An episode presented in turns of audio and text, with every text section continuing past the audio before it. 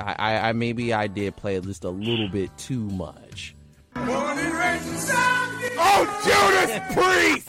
You won't hear us playing Judas Priest, but you will be hearing an entertaining sports show with myself, Frank, and David the Man of God Harris on WXUT's After Further Review, airing Saturdays 11 a.m. to 1 p.m. and throughout the week with our replay 6 a.m. to 8 a.m. on Toledo's only alternative and your on-campus radio station 88.3 WXUT. Oh, Judas Priest!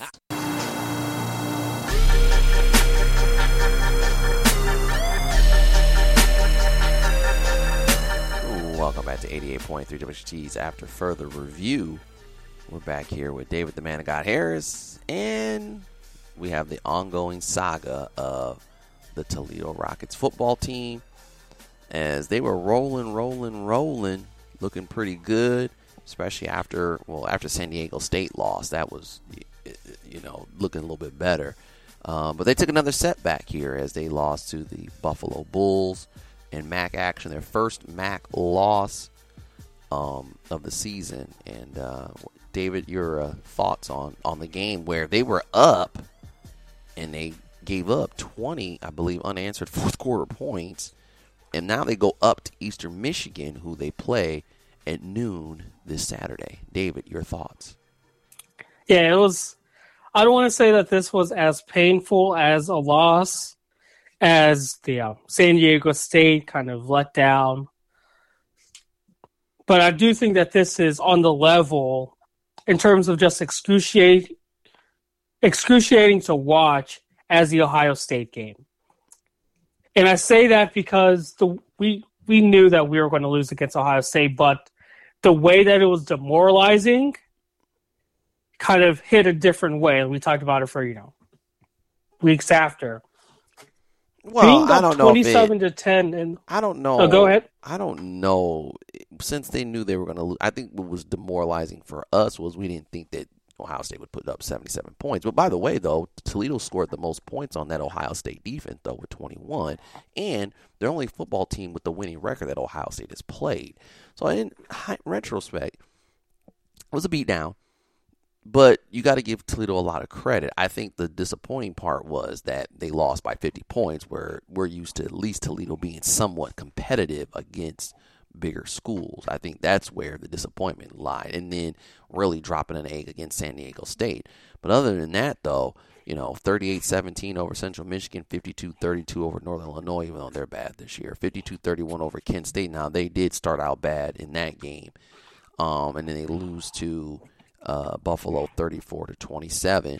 I think though now that they're at Eastern Michigan this Saturday, I also what's concerning is I don't think the the Rockets have played a really complete game. It's been up and down. Yeah, yeah. I mean, it's kind of part of part of that is kind of taking the foot off the gas, and we saw that again in Buffalo. You know, when you're up twenty-seven to ten, entering into the fourth quarter, and we we talked about this even after the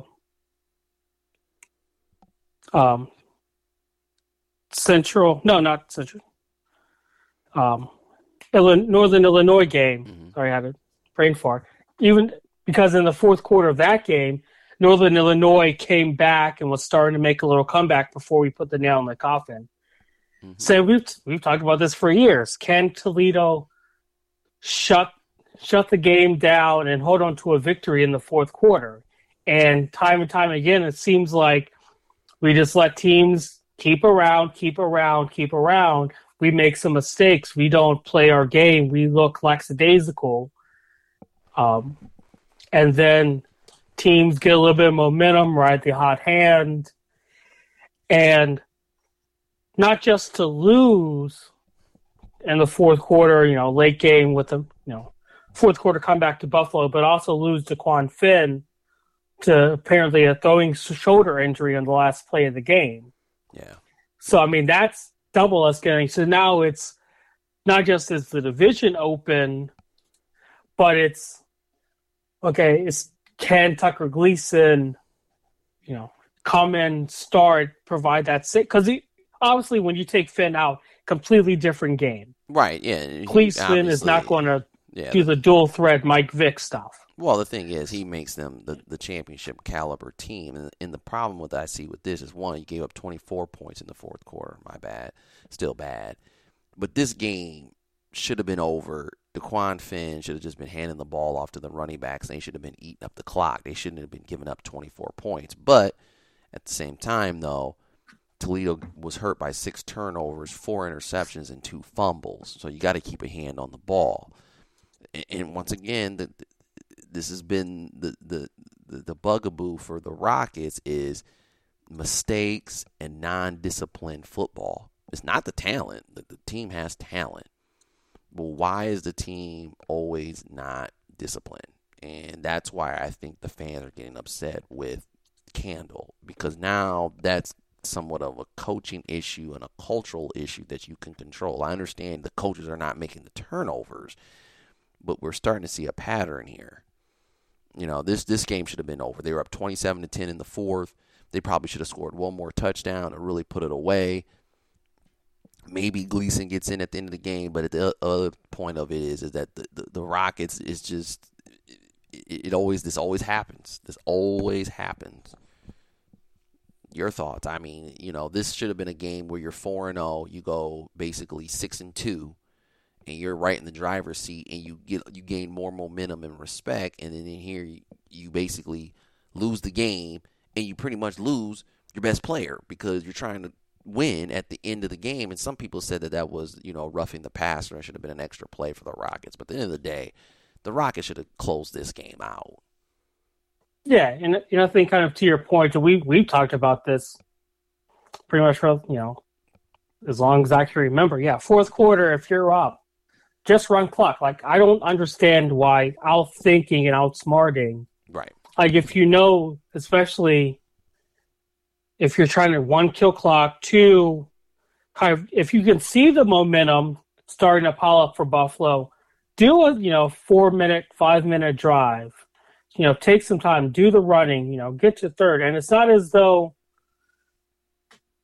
you know, granted, Finn's kind of a dual threat running back, so he got both of the touchdowns on the ground. But Stuart was averaging, you know, at the end of the game, he came out with a 7.6 yards per attempt. Like, that's good. So just just keep giving it to your running back. Just run the ball. Run. Yeah, it and it amazes me just kind of thinking of the brilliant minds that we have and just kind of some of the relatively simple things like clock management like knowing how to you know not kick a team while they're down but keep the foot on the gas knowing that this has happened now for the third time this season possibly fourth if you want to include that kent state game where it was close until you know, we were able to pull it away. Mm-hmm. Like this team's DNA seems to be pooping a hammer in the fourth quarter. Like it I I don't know if you would if we want to keep saying that it's on the coaches because coaching has to do a part of it. But these players have to look themselves in the face and say, fam, we need to be better at this. Like we need to be better defensively.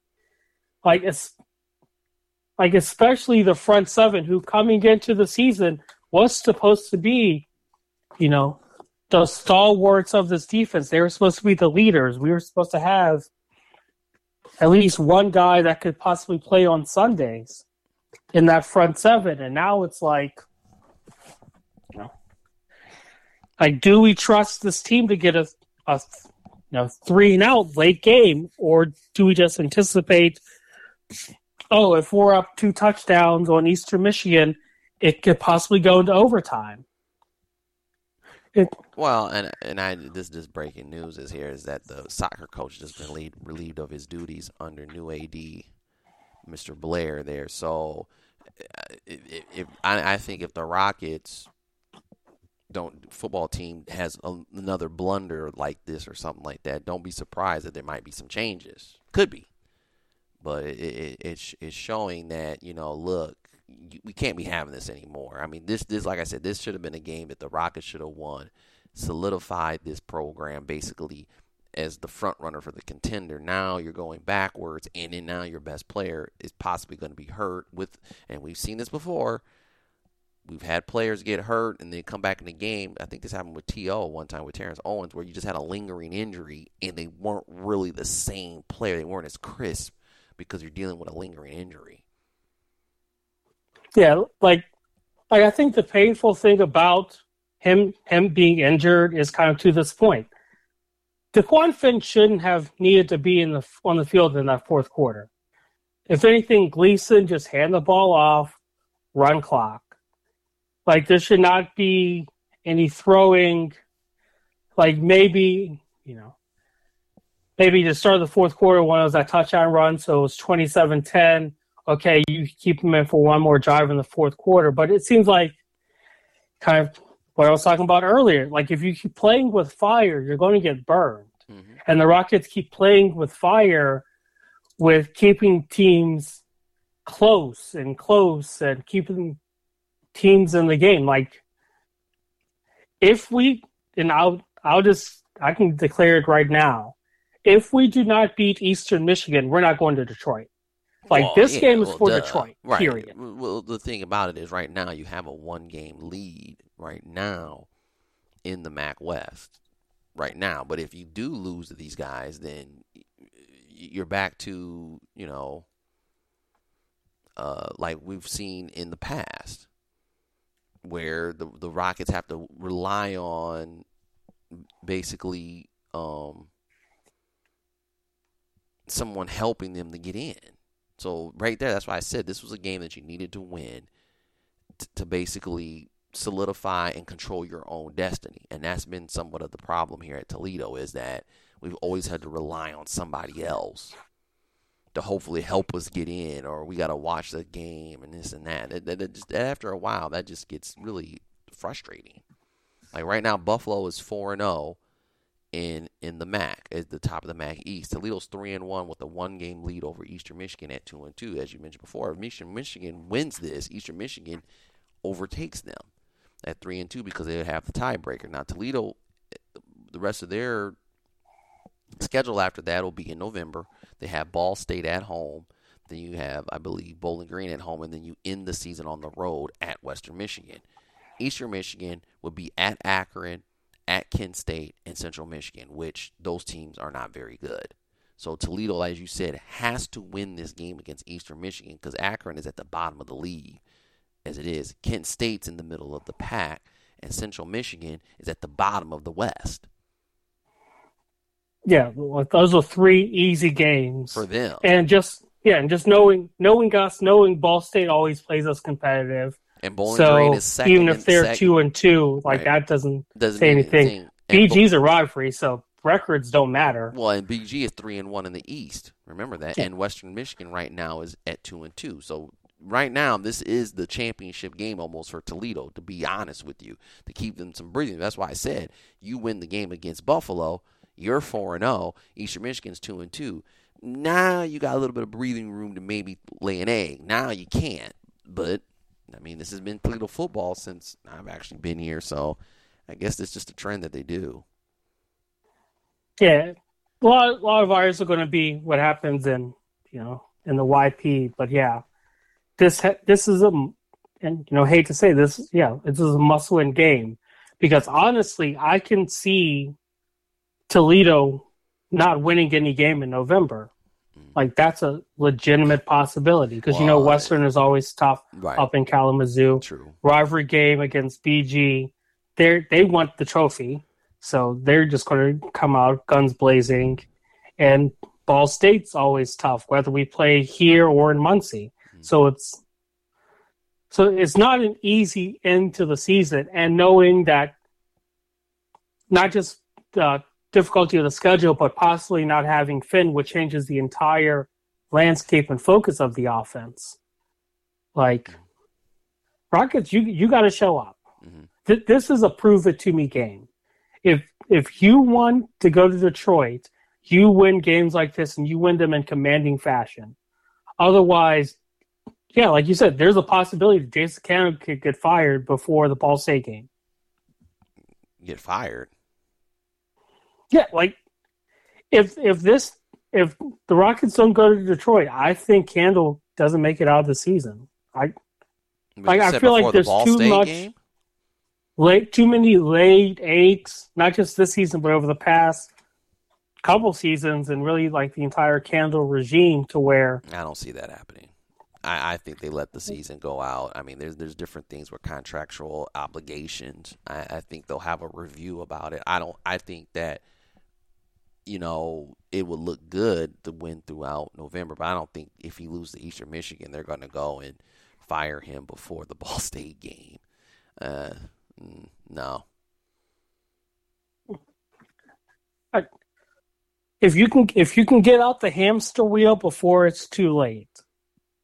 Even though the Rockets are perennial on the hamster wheel. Well, like, but yeah, but you're going to do a search and look for a, a, a candidate for this program, which a lot of people highly revere. So if you get rid of them early, the search is still going to take a month or two. You probably won't even get a coach until about January. So you know, it, like I said, it it just depends. Now, could I see it being where I mean, let's see here, if the Rockets, the Rockets right now are well, they were actually three and one. They're five and three overall, so they need one more game to become bowl eligible. If they do become bowl eligible, but it's less than stellar, maybe I could see them getting rid of Candle. But it just depends on how this how this ends. Now, this could hint in happily they get to get to Detroit, but I don't see them before. I, the season will be over before they actually make any type of decisions. so wait until the bowl game. Like Right before the bowl game, right, and have an interim coach or whatever. Yeah. if the land this this is going to be a big game this this weekend. Rockets, you need it. You need to win.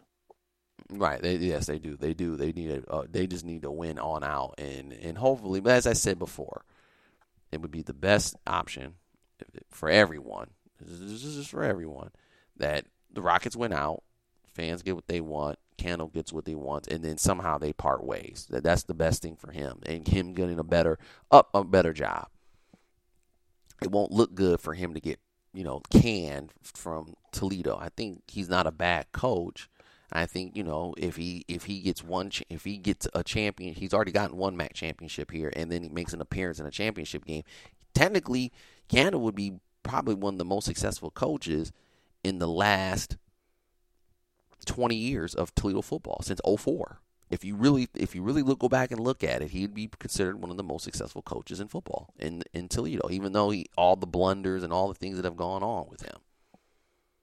Yeah, just because he got the success he got to Detroit, which was tough for a lot of, you know, a lot of quarterbacks. Yeah, I, I definitely agree. I think he'll go down as one of the kind of mm-hmm. best coaches in program history. Mm. But at the end of the day, Al Davis said it best: just win, baby, win. Winning covers up a lot of things. Right. That is true. Anything else? Nope. Rockets, you know what to do. Right. So the Rockets right now are three and one in the MAC West, one game lead over Eastern Michigan. So this is going to be a big game. They play at noon on Saturday up there on the gray field. Buffalo, with their victory, end up going four and zero, still undefeated in MAC league play. But both Toledo and them are five and three, and actually Eastern Michigan is also tied as well with Toledo at five and three overall record. So it will be very interesting to see what the Rockets do. Hopefully, for their sake, they end up being clutch. We're going to be real clutch real quick and make sure you always listen to us on 88.3 WXUTs after further review on SoundCloud and on iTunes. It's at WXUTs after further review with a picture of Frank Vashner and the horse's head. Coming up next, what you got, David? Yeah, we'll hit to the NFL and get to the pick 'em. That's right. It's a wonderful time of the year. That's right. The NFL Pick'em coming up next here on 88.3 WXUTs after further review.